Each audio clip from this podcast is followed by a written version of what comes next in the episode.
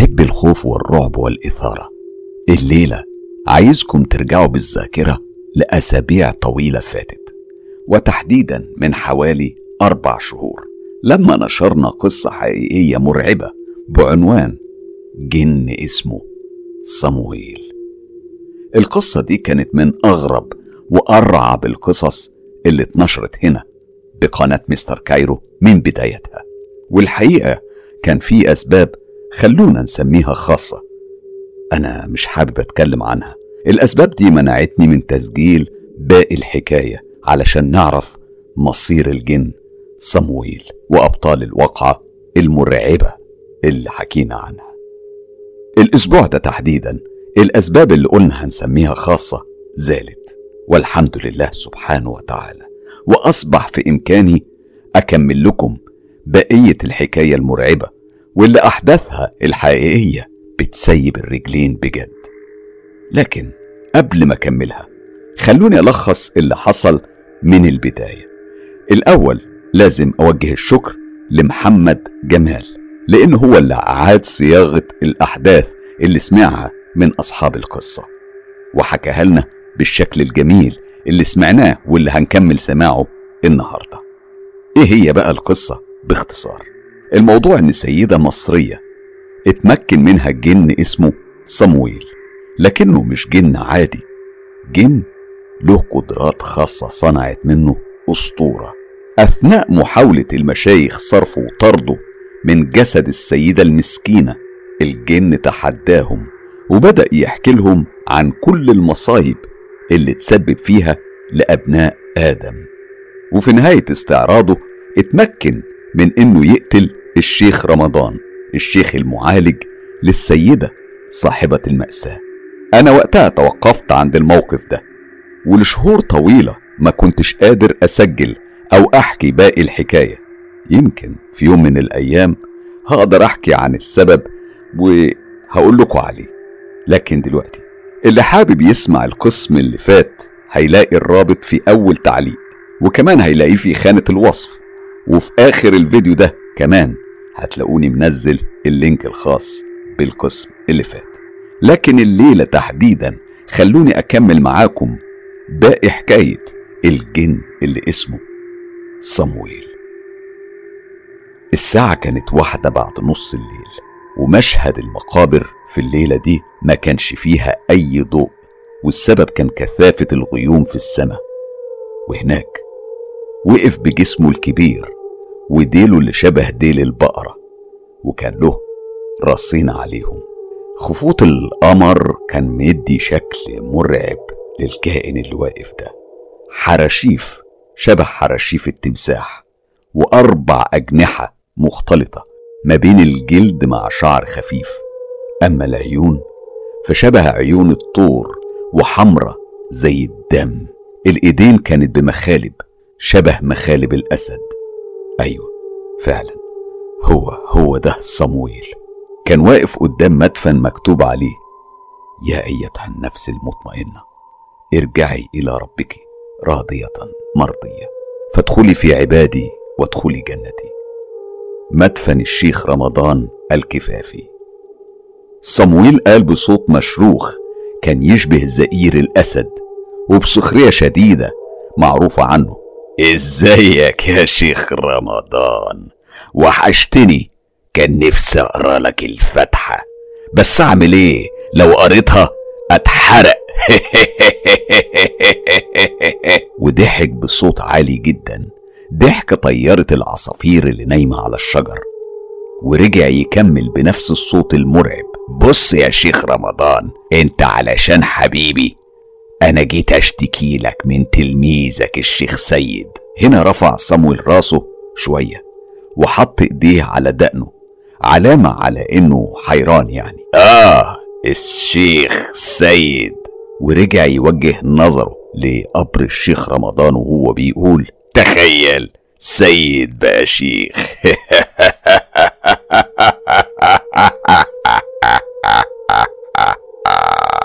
ورجع تاني يضحك نفس الضحكة المرعبة. كمل صمويل كلامه وهو بيبص على ظهر كف إيده. كأنه بيبص في الساعة. أنا هحكي لك بسرعة علشان خلاص مفيش وقت. النهار قرب يطلع. وانت عارف يا شيخ ده مش وقت تألقي.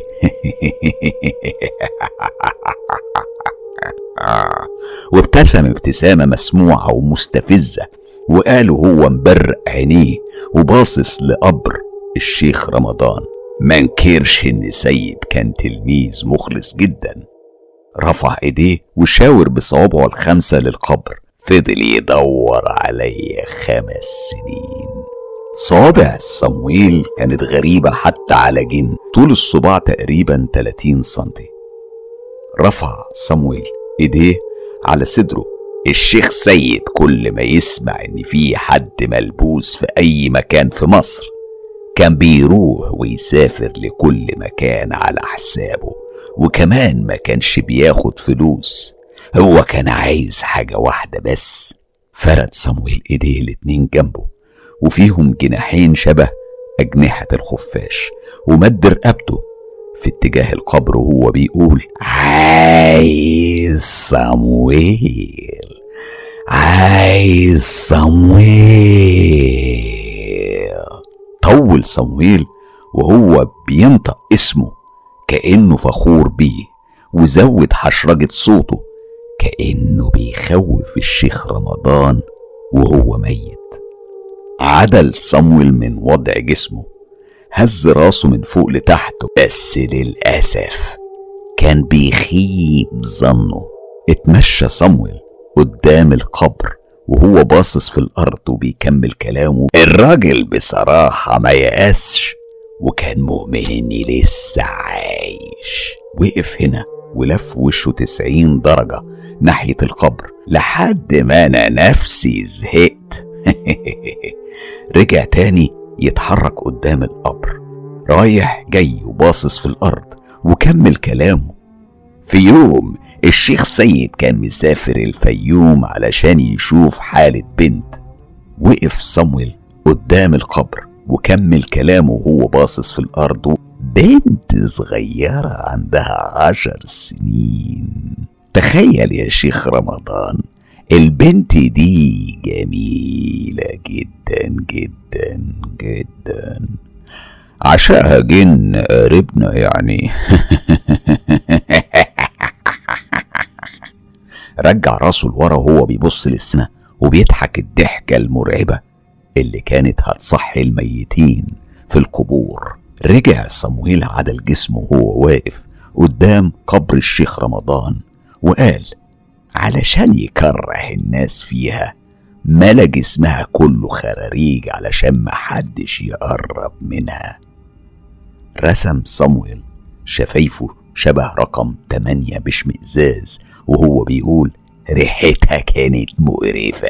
واستمر على الوضع ده وهو بيكمل كلامه حتى امها مش قادرة تحضنها. البنت كانت بتصرخ لو حد لمسها من الوجع.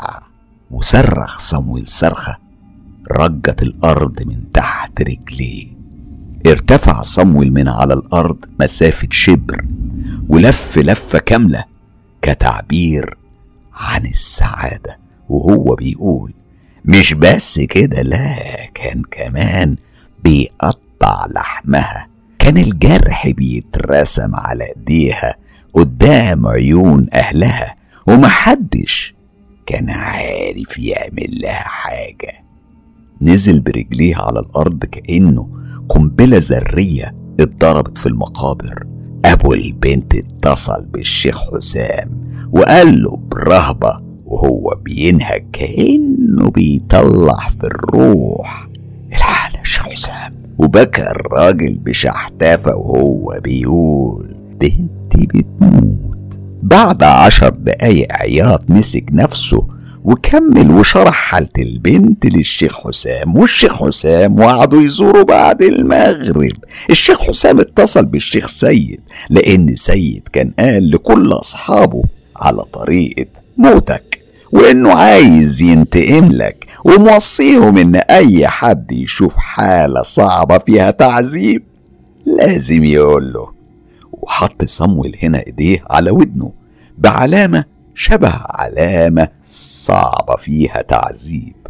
وحط صمويل إيديه على ودانه بعلامة تانية شبه علامة التليفون وهو بيقول المهم الشيخ حسام اتصل بالشيخ سيد قال له أنا عندي حالة صعبة جدا ما تتعملش غير من جن قوي وتسعين في المية ممكن يكون صمويل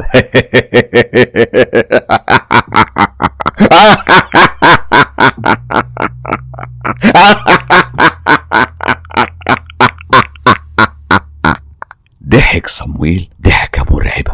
طلع فعلا من أعماقه لأنها كانت مليانة شر ورجع يقول أنا ما كنتش أعرف إني مشهور كده. طبعا الشيخ سيد لبس جلابيته وطار على الفيوم وصل الفيوم بعد صلاة المغرب بربع ساعة. طبعا صلى المغرب واتصل على الشيخ حسام وقال له أنا وصلت يا حسام أنت فين؟ رد. حسام كان متوتر وبصوت مخنوق قال له أنا عند أبو حبيبة يا شيخ سيد. الشيخ سيد تفائل ضحك صمويل ضحكة عادية بس طبعا بصوته هو مش عادية خالص. وقال سيد تفائل لأنه سمع صوت صريخ وبكاء. صمويل كان مكشر وبين حواجبه علامة 111 كان بيقول الراجل السادي فرح من الصريخ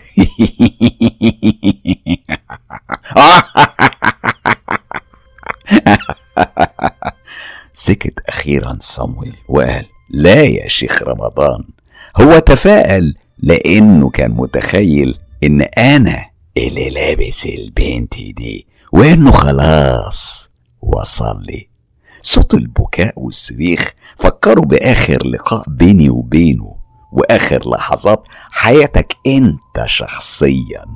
قال الجملة دي وهو بيشاور بصباعه على قبر الشيخ رمضان.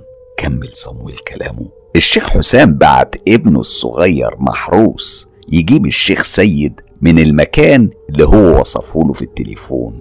المهم محروس مع إنه صغير بس عارف البلد كويس قوي وقدر يوصل الشيخ سيد بسرعة للبيت بتاع أبو حبيبة. طبعا سيد قدر يحدد مكان البيت من كل بيوت الشوارع لأن كل سكان المنطقة كانوا واقفين تحت البيت في منتهى الرعب.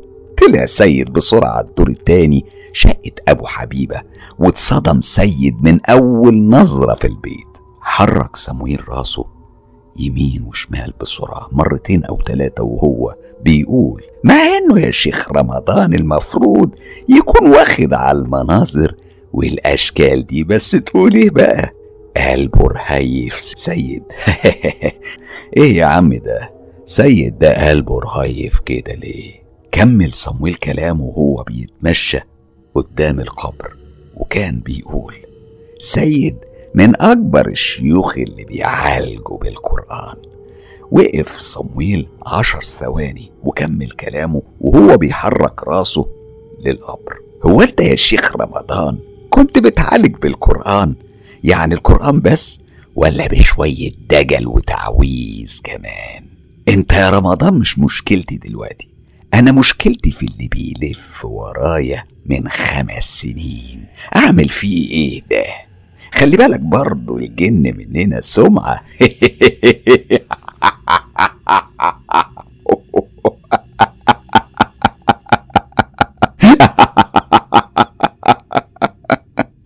سيد شاف حبيبة لازقة في السقف والبنت بتصرخ وبتبكي بصوت خشن قوي. صوت راجل مش صوت بنت بس ملامح وشها كلها بتضحك وبينزل من جسمها كله صديد كأنه مطر. أمها مغمى عليها في الأرض في آخر الصالة وأبو حبيبة واقف تحت بنته خايف إنها تقع. والصديد كان مغرق جسمه وهدومه. أما بقى الشيخ حسام كان واقف في الركنة عمال بيردد في آيات. طبعا محروس ملحقش يدخل من باب الشقة وأغمى عليه قبل ما يدخل. حبيبة كانت بص على أبوها بس أول ما ظهر سيد من باب الشقة بصت حبيبة لسيد وعينيها الحمرة منورة في وشها الأبيض والجرح بيترسم في وشها بدوران الوش بالكامل. وهي بتقول لسيد يا سيد لو دخلت من باب الشقة هقطع من جسمها حتة حتة وارميها لك على الأرض. طبعا اتسمر سيد مكانه مش خوف من التهديد بس علشان عايز يعرف ده مين. فعلا أول ما السيد وقف الجرح كمان وقف قبل ما يفصل وشها عن باقي راسها. وسيد قال بصوت واثق أنت مين؟ عرفني بنفسك. ردت حبيبة أنا جيشام سيد قال هشام رد جيشام بصوت عالي هز جدران البيت. جيشام أنا جيشام رد سيد وهو بيتحرك ببطء شديد لجوه البيت وبيقول آه آه جيشام سيد دخل الشقة وكان باصص مباشرة في وش حبيبة اللي اختفت كل ملامحه وقال طيب جشام أنت جن مكانك مش هنا مين جابك لحبيبة؟ ومين سلطك عليها؟ رد جشام بنفس الصوت العالي المسموع بوضوح جدا في الشارع وهو بيقول جشام مش خسيس مش خادم جشام ملك ابن ملك ابن ملك. سيد وصل الدخول بنفس البطء وقرب جدا من حبيبة وهو بيقول طب جشام ليه جيت لحبيبة؟ ليه دخلت جسمها؟ ورد جشام وهو هادي شوية وبيقول له حبيتها. رد سيد عليه وهو تقريبا كان واقف تحت حبيبة. طيب هو اللي بيحب حد يعذبه؟ جشام قال له أنا مش بعذبها أنا بكره فيها أبوها وأمها. قاعدة في حضنهم على طول مش بتقعد لوحدها أبدا مش بعرف أقرب لها. ودي الطريقة الوحيدة اللي هيبعدوا عنها إنهم يقرفوا منها. رد سيد وهو بيرفع ايديه لفوق بيحاول انه يوصل لحبيبة. طب ليه ما قلبتهاش قرد مثلا ولا أي حاجة من الحاجات دي؟ صرخ جيشام صرخة وقعت الشيخ سيد على الأرض من رد الفعل وقال خليك مكانك بدل ما أقتلها دلوقتي قدام عينيك. قعد سيد على الأرض وقال لا لا لا خلاص أنا بعيد أهو. قول لي بقى ليه تعمل فيها كده؟ ليه بتعذبها؟ رد جيشام بعصبية وقال أنا قلت لك مش عايز أذيها أنا بحبها. أنا كنت عايز أخليهم يقرفوا منها ويبعدوا عنها. وشكل القرد والكلام ده مش هيجيب معاهم نتيجة. دول أمها وأبوها مش هيكرهوها ولا يبعدوا عنها حتى لو بقت شبهك. سيد وهو باصص للأرض قال لهم يا جشام انزل أنا رقبتي وجعتني ومش قادر أبص فوق كده. رد جشام وقال له انزل فين؟ هو في مكان. ابعدوا كلكم علشان أنزل. محدش يقرب منها. وقف سيد وهو بيشاور لكل الناس اللي موجودة. كان تقريبا عددهم سبعة ما بين عم وخال واللي قلبه ميت من أهل المنطقة.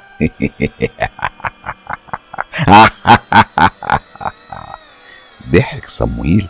ضحكة خفيفة. وكمل كلامه وقال الناس بعد ما خلاص يعني خلاص بعدت إلا طبعا أبوها والشيخ حسام اللي كان واقف ورا حبيبة جشام. صرخ صرخة جرت كل الناس في الشارع بما فيهم أبو حبيبة والشيخ حسام. وما فضلش حد في الشقة غير جشام والشيخ سيد وأم حبيبة اللي كان مغمى عليها قبل وصول سيد أصلا. جشام نزل وقرب جدا من سيد وبصله لفوق لأن جسم حبيبة صغير وقصير عن سيد بكتير. سيد كمان نزل بجسمه وحط وشه في وش حبيبة وبص في عينيها جامد وقال جشام فين؟ فين؟ فين صمويل؟ اتلعثم جشام من هول اسم صمويل وهو بيقول صمويل؟ أنا ما أعرفش حد بالاسم ده.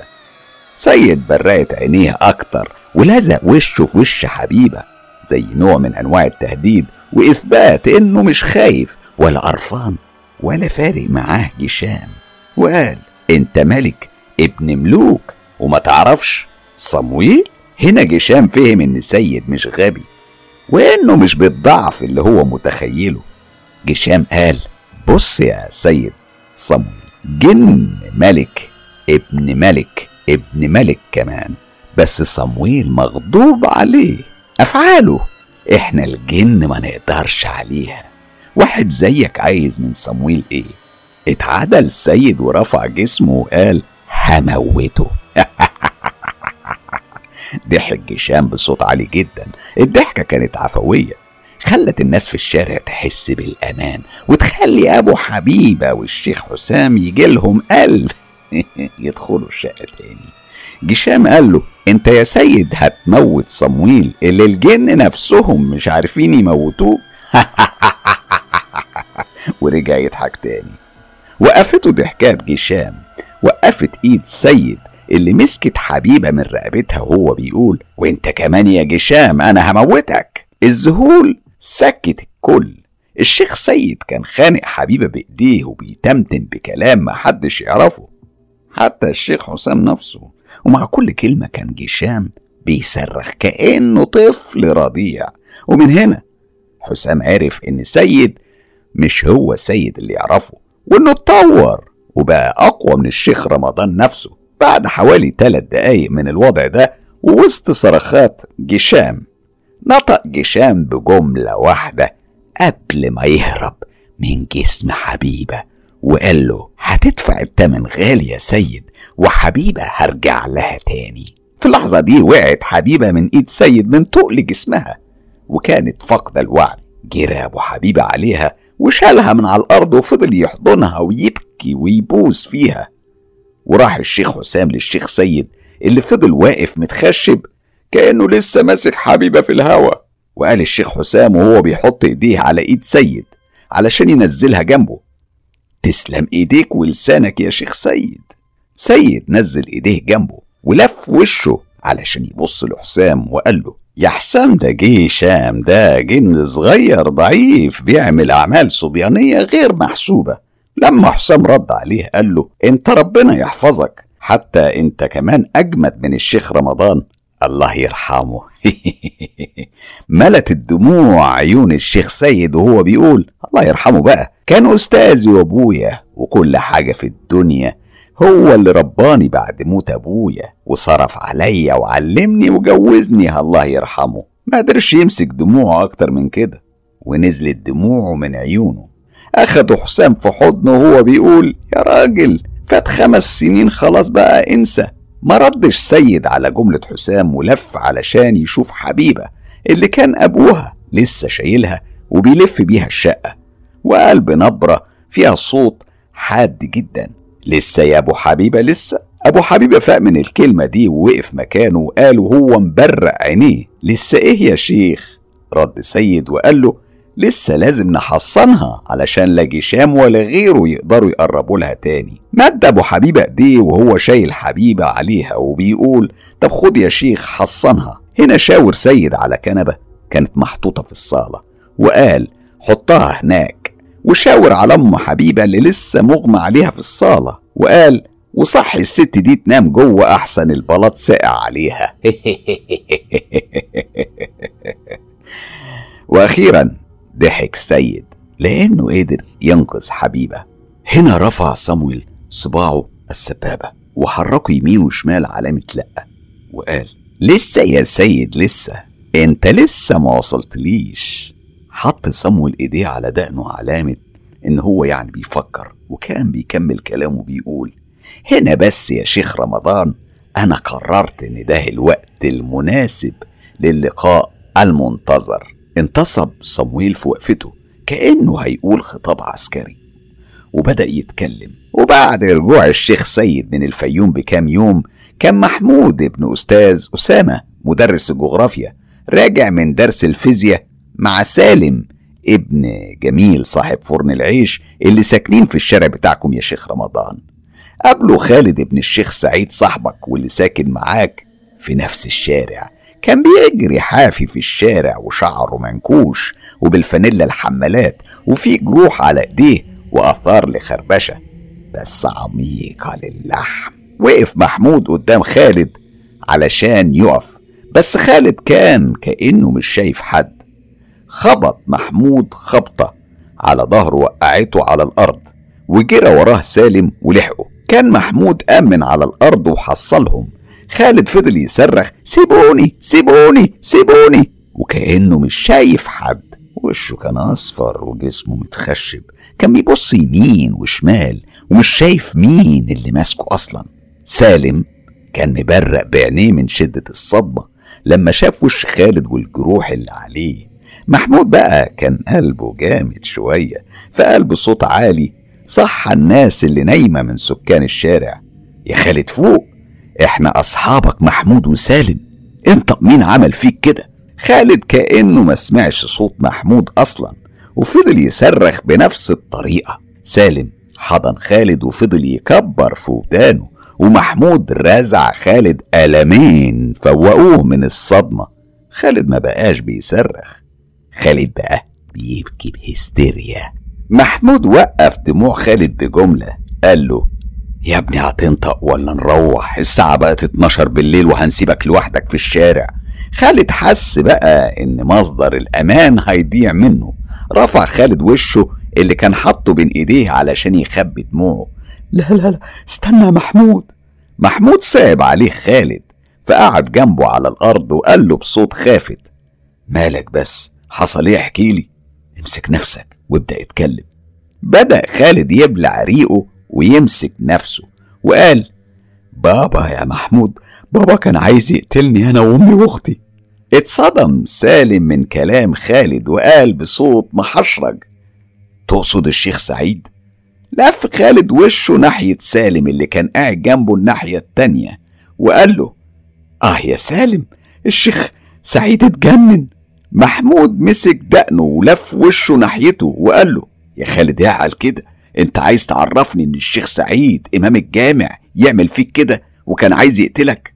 رد خالد وهو بيبكي أكتر ويبص في الأرض تحت رجليه وقال له مش أنا بس أنا وأمي وأختي. سالم قام وقف من على الأرض. وقال يا ابني أنت عملتوا إيه علشان تخرجوا الشيخ عن شعوره؟ رفع خالد وشه من على الأرض وبص لسالم وقال والله ولا حاجة هو دخل الخلوة بتاعته وكان في ايديه كتاب ورقة أصفر قوي متقطع من كل حتة. جلدة الكتاب كان شكلها غريب ومرسوم عليها حاجات مش مفهومة. وقال محدش يفكر يفتح باب الأوضة عليا مهما كانت الظروف ومهما سمعته محدش يفكر يقرب جنب الباب. محمود استغرب ورفع حاجبه اليمين وقال كتاب؟ كتاب إيه يا خالد؟ وجابه منين؟ رد خالد بزهق ورد عليه وقال له أنا إيش عرفني يا محمود؟ أنت غريب قوي رد محمود باستنكار وهو بيلف وشه الناحية التانية بعيد عن خالد وهو بيقول أنا برضو اللي غريب. سالم قطع الحوار باستعجال. يلا يا خالد كمل. وبعد لما دخل الأوضة إيه اللي حصل؟ خالد برق عينيه وكأنها هتطلع من وشه. سمعنا أصوات غريبة أول مرة أسمعها في حياتي. سمعنا صوت أسود وصوت ذئاب وصوت كلاب وصوت صريخ وصوت بنات وحاجات مستحيل تتصدق. كل الأصوات دي كانت في أقل من ساعة. كل صوت كان بياخد خمس أو عشر دقايق ويشتغل اللي بعده. بعد كده طلع من الأوضة ومعاه السكين. كان شكله غريب قوي ورجع تاني يبص في الأرض وهو بيقول هو كانت هدومه مقطعة كأنه بي بي بي كأنه بيحارب النمور في الغابة. جسمه كان منفوخ. كأنه هو جن. عينيه كانت حمرا جدا. وبعدها بص لمحمود وهو بيقول مسكني من إيديا وكأنه مقبض حديد قبض على إيدي. أنا وقعت على الأرض وإيديا لسه في إيديه ما اتحركتش. رفع وشه لسالم وقال له وقتها بس عرفت إني ميت. رجع تاني بص وبدأ يسرح قدامه وقال أمي وراه ضربته على راسه بالفازة بتاعت الورد. حرك وشه يمين وشمال وهو بيقول ولا حس بحاجة سالم من شدة الصدمة قعد. كمل خالد كلامه وهو بيبص لسالم وقال له كل اللي عمله إنه لف راسه وجسمه لأمي وهو لسه ماسك إيديا. فمن سرحانه وبص لمحمود وهو بيقول أنا قلت خلاص دي اللحظة اللي لازم أهرب فيها. شديت إيديا من إيديه طلعت من إيديه بس طلعت باللحم. ورجع يسرح تاني ويبص في الأرض. علشان أنقذ أمي قلعت التيشيرت ونطيت فوق ظهره وخنقته بالتيشيرت. سالم ضرب خالد على راسه ضربة فوقت خالد من سرحانه وهو بيقول موت أبوك؟ ابتسم خالد نص ابتسامة وهو بيقول ولا حس بحاجة أصلا ده مد إيديه ورا ظهره ومسكني من قفايا ورماني تحت رجله وداس عليا. بعدها بص لمحمود وقال له أختي شافت كده راحت ماسكاني من رجليا وشدتني بعيد عنه. مد إيديه لطش أختي قلم وقعت على الأرض مغمى عليها وأمي جريت على الأوضة وقفلت على نفسها. هو اتخشب ودموع نزلت منه وهو بيقول ما بقاش فاضل غيري. فضل يبكي ويبكي ويبكي وهو بيقول بصلي وأنا واقع على الأرض وضربني برجله خبطت في باب الشقة. رجع يبص لسالم أنا شفت باب الشقة فتحته وخرجت جري على الشارع وكنت سامع خطوات بتجري ورايا وأصوات بتجري في وداني. فضل يحرك راسه بين محمود وسالم وهو بيقول ما كنتش عارف أنا بجري فين ما كنتش أعرف اني في الشارع أصلا. أنا كنت عامل زي الأعمى مش سامع غير أصوات الصريخ في وداني. لقيتني بين إيديكم فجأة. ودلوقتي أنا مش عارف أعمل إيه. سالم من الصعقة اتخرس ومحمود سرح شوية وفوق نفسه بإنه حرك راسه يمين وشمال ورجع قال له طيب وأمك وأختك فين دلوقتي يا خالد؟ رد خالد كأنه كان ناسي إنه له أم وأخت وخبط بإيديه على جبينه وهو بيقول آه ده أنا سبتهم وجريت. قاموا التلاتة من على الأرض جري على بيت خالد. لما وصلوا لحد باب العمارة في حاجة غريبة جدا. الشارع كان فاضي ومضلم جدا لأن الوقت كان متأخر. الساعة كانت داخلة على واحدة بعد نص الليل بس كان في ولد صغير واقف قدام باب العمارة وكمان كان في نور خفيف قدام الباب. لما شافوا الولد اتسمر سالم ومحمود في مكانهم. وقف خالد بعد ما لاحظ إنه بيجري لوحده وهو بينهج. مالك يا ابني انت وهو؟ وقفتوا ليه؟ سالم شاور على الولد من غير ما ينطق. واللي نطق؟ محمود نطق بصوت خافت كأنه خايف الولد يسمعه. وقال له مين ده؟ مين ده؟ جاوب خالد وهو بيبص على الولد ورجع يبص لمحمود وقال له مش عارف ده واد شحات كده بينام في الخرابة اللي ورا البيت وبيشحت من أي حد. ورجع خالد يبص للواد تاني وقال بس غريب أوي ده مش بيبطل كلام هو ماله متنح لي كده ليه؟ رجع بص لمحمود وهو بيقول طب بس يلا يا جماعة نطلع نشوف إيه اللي حصل مع أمي وأختي. اتحركوا التلاتة في اتجاه الولد. الولد شاور بإيديه جوه العمارة كأنه بيقول لهم تعالوا ورايا. دخلوا التلاتة ورا الولد وهم بيراقبوا خطواته.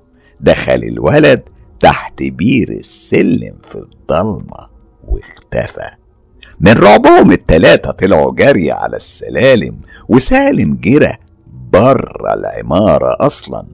خالد ومحمود وقفوا على السلم وقالوا لسالم اطلع ما تخافش إحنا واقفين لك. جرى سالم في أقل من ثانية كان سابق خالد ومحمود للدور التالت شقة الشيخ سعيد باب الشقة كان مفتوح. وقف سالم متمسمر قدام الباب. وصل خالد ومحمود لحد سالم وقفوا نفس الوقفة. التلاتة باصين جوه الشقة ومذهولين من هول المنظر. الشيخ سعيد كان مرمي بجسمه على الأرض بس من غير راسه. ظهره مكتوب عليه عبارات غريبة وبركة من الدم مغطية أرضية الشقة كلها. ومكتوب بالدم على الحيطة وكل حاجة في الشقة كانت متكسرة كأنها قامت فيها الحرب العالمية التالتة أو اتضربت نووي. بعد 30 ثانية فاق خالد وجرى على جثة الشيخ سعيد اللي من غير راس وحضن الجثة وفضل يبكي وهو بيقول أبويا مات أبويا مات يا ريتني ما جريت يا ريتني كنت أنا. يا ريتني مت في حضنك يابا يا ريتني قدرت أفديك بحياتي. فضل يبكي يبكي بهستيريا. ما حسش غير بإيد ماسكة إيديه اليمين وإيد ماسكة إيديه الشمال وبيرفعوه من على الأرض. وسالم بيقول له البقاء لله يا حبيبي شد حيلك. ومحمود بيقول أمال فين أمك وأختك؟ نشفت الدموع في عينين خالد وهو بيقول أمي وأختي أنا أنا نسيتهم إزاي؟ جرى على كل أوض الشقة زي المجنون بيفتح الباب ويدور عليهم في الدولاب وتحت السرير ومحمود وسالم بيجروا وراه من أوضة لأوضة. في النهاية وقع سالم على ركبه قدام جثة أبوه وقال وهو باصص في الأرض وحاطط وشه بين إيديه. ممكن ممكن يكون راحوا لخالتي أو خالي. وقف محمود وسالم قدام الحيطة اللي مكتوب عليها بالدم وقعدوا يقروا اللي مكتوب. كان مكتوب من صمويل للشيخ سيد. هستناك بكرة الساعة 8 هنا في نفس المكان. طبعا. انت عارف هتستدعيني إزاي. آخر مسمار في نعش خالد اللي أغمى عليه من هول الجملة كان هو ده. خالد فتح عيونه وهو على السرير وقدامه محمود وسالم. اللي عاملين يهزوا فيه كأنهم بيصحوا ميت في تربته. فخالد وقعد على السرير وشاف شعاع النور داخل من بلكونة الأوضة. عرف إن النهار خلاص بيطلع. فقال أمي وأختي لازم أكلمهم. نط من على السرير وطار لحد الأوضة التانية. مسك موبايله واتصل على أمه. اتصدم ثواني لما محدش رد. سالم قطع الصمت بجملة. اتصل على أختك أحسن يا عم أنت. رد خالد بارتباك. وقع الموبايل من إيديه على الأرض وهو بيوطي يجيبه وهو بيقول طيب طيب. مسك الموبايل واتصل على أخته. بس للأسف هي كمان ما ردتش. هنا أعصابه ثابت وقع على ركبه في الأرض. ونزل معاه محمود وسالم على الأرض. محمود مسك الموبايل من إيد خالد وهو بيقول خالد قول لي خالك مسمي خالك إيه على التليفون؟ رد خالد وهو بينام بباقي جسمه على الأرض كأن روحه طلعت. اسمه خالد إبراهيم. قلب محمود في التليفون لحد ما جاب رقم إبراهيم واتصل بيه وحط التليفون على ودن خالد. خالد. على طول قال ألو؟ رد إبراهيم وقال وهو بيتاوب أيوه يا خالد حد يتصل بحد في الوقت ده؟ رد خالد بلا مبالاة كأنه ما سمعش جملة خاله إبراهيم وقال له أمي وأختي عندك يا خال؟ طار النوم من عين إبراهيم والقلق كان باين على صوته وهو بيقول لا لا لا خالد هما فين؟ هو في إيه؟ رد خالد بعصبية وإيديه بترتعش وهو ماسك الموبايل. قال له لو أعرف كنت هكلمك ليه يا خال؟ ومد إيديه خالد وقفل الاتصال واخد التليفون من إيدين محمود وبسرعة طلع رقم خالته واتصل عليه. أول لما اتصل محدش رد تاني اتصال محدش رد تالت اتصال بقى ردت عليه. بأسلوب مختلف تماما عن أسلوب خاله إبراهيم. ردت خالته بكل لهفة وبخوف. خير يا خالد في حاجة حصلت يا ابني؟ خالد تماسك نفسه وخاف على شعور خالته ورد بهدوء يحسد عليه. لا لا يا خالتي مفيش بس. آه، آه، ماما واختي امبارح زعلوا مع بابا وخرجوا. هما مش عندك يا خالة؟ ردت الست بسرعة رهيبة. ما فيهاش شك واحد في المليون. وقالت لا يا خالد مش عندي والله يا ابني. ورجعت قالت له طيب شوف يمكن يكونوا عند خالك إبراهيم. رد خالد بنفس الهدوء طيب يا خالة هتصل عليه. قفل الاتصال. محمود زعق فيه وقال له ليه ما قلتلناش إنك اتصل بيها؟ مش يمكن يعني هي تعرف تتصرف؟ يعني كنت سبتنا إحنا نتعامل يا أخي وإحنا اللي نكلمها. رد خالد بمنتهى الهدوء وقال عشان لو قلت لها كده هتكون بعد ثلاث دقايق بس قدامك هنا ومش هنعرف نتصرف من صوتها وعياطها. بص سالم لخالد ومحمود ورفع ايديه الاتنين في وشهم وهو بيقول هنعمل إيه دلوقتي؟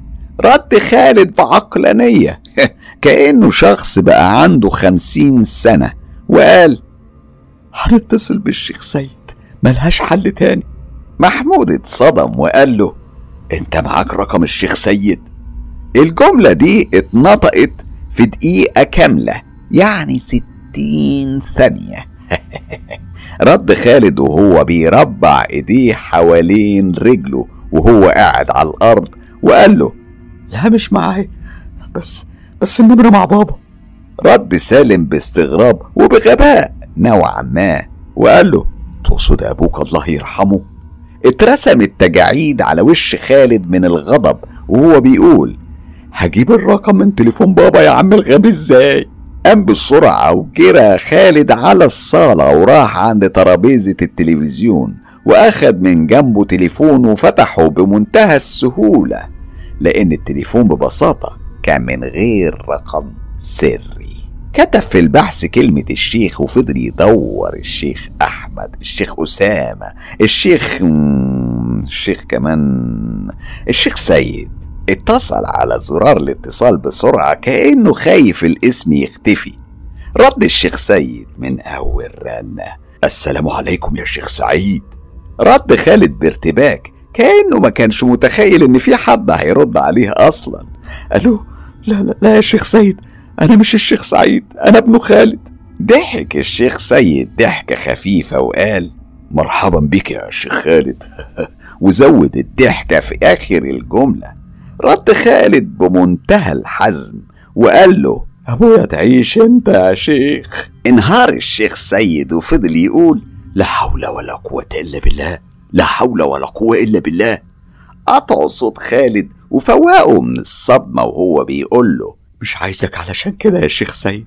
أنا عايزك في موضوع أكبر من كده بكتير. رد سيد هو في أكبر من كده يا خالد. رد خالد وكأنه متقمص روح راجل كبير فوق السبعين وهو بيقول له أيوة في لما تيجي هتعرف يا شيخ. في أقل من تلات دقايق كان الشيخ سيد في قلب بيت الشيخ سعيد. هنا بقى بص صمويل في السماء وهو بيقول ياه! أخيرا يا شيخ سيد هنتقابل. أخيرا دخلت ملعبي كده بمنتهى البساطة ومن أول محاولة. طار صمويل من على الأرض بحوالي نص متر ولف كام لفة بتدل على إنه فرحان جدا ورجع يكمل كلامه. ملعب صمويل مش أي ملعب. أنت عارف يا شيخ رمضان ومجرب من قبل كده. لازم هتكون فيه ضحايا.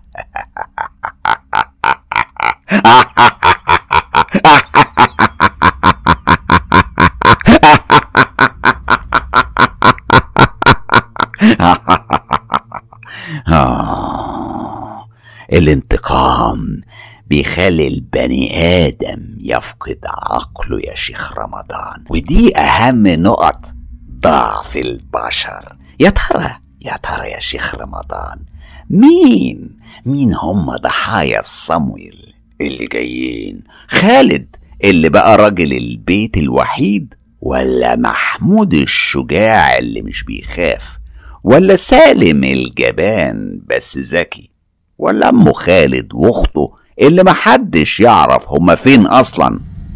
وراس الشيخ سعيد اللي مش موجودة. ولا الضحية المرة دي هتكون الشيخ سيد نفسه. عايزين بقى نعرف إيه الحكاية.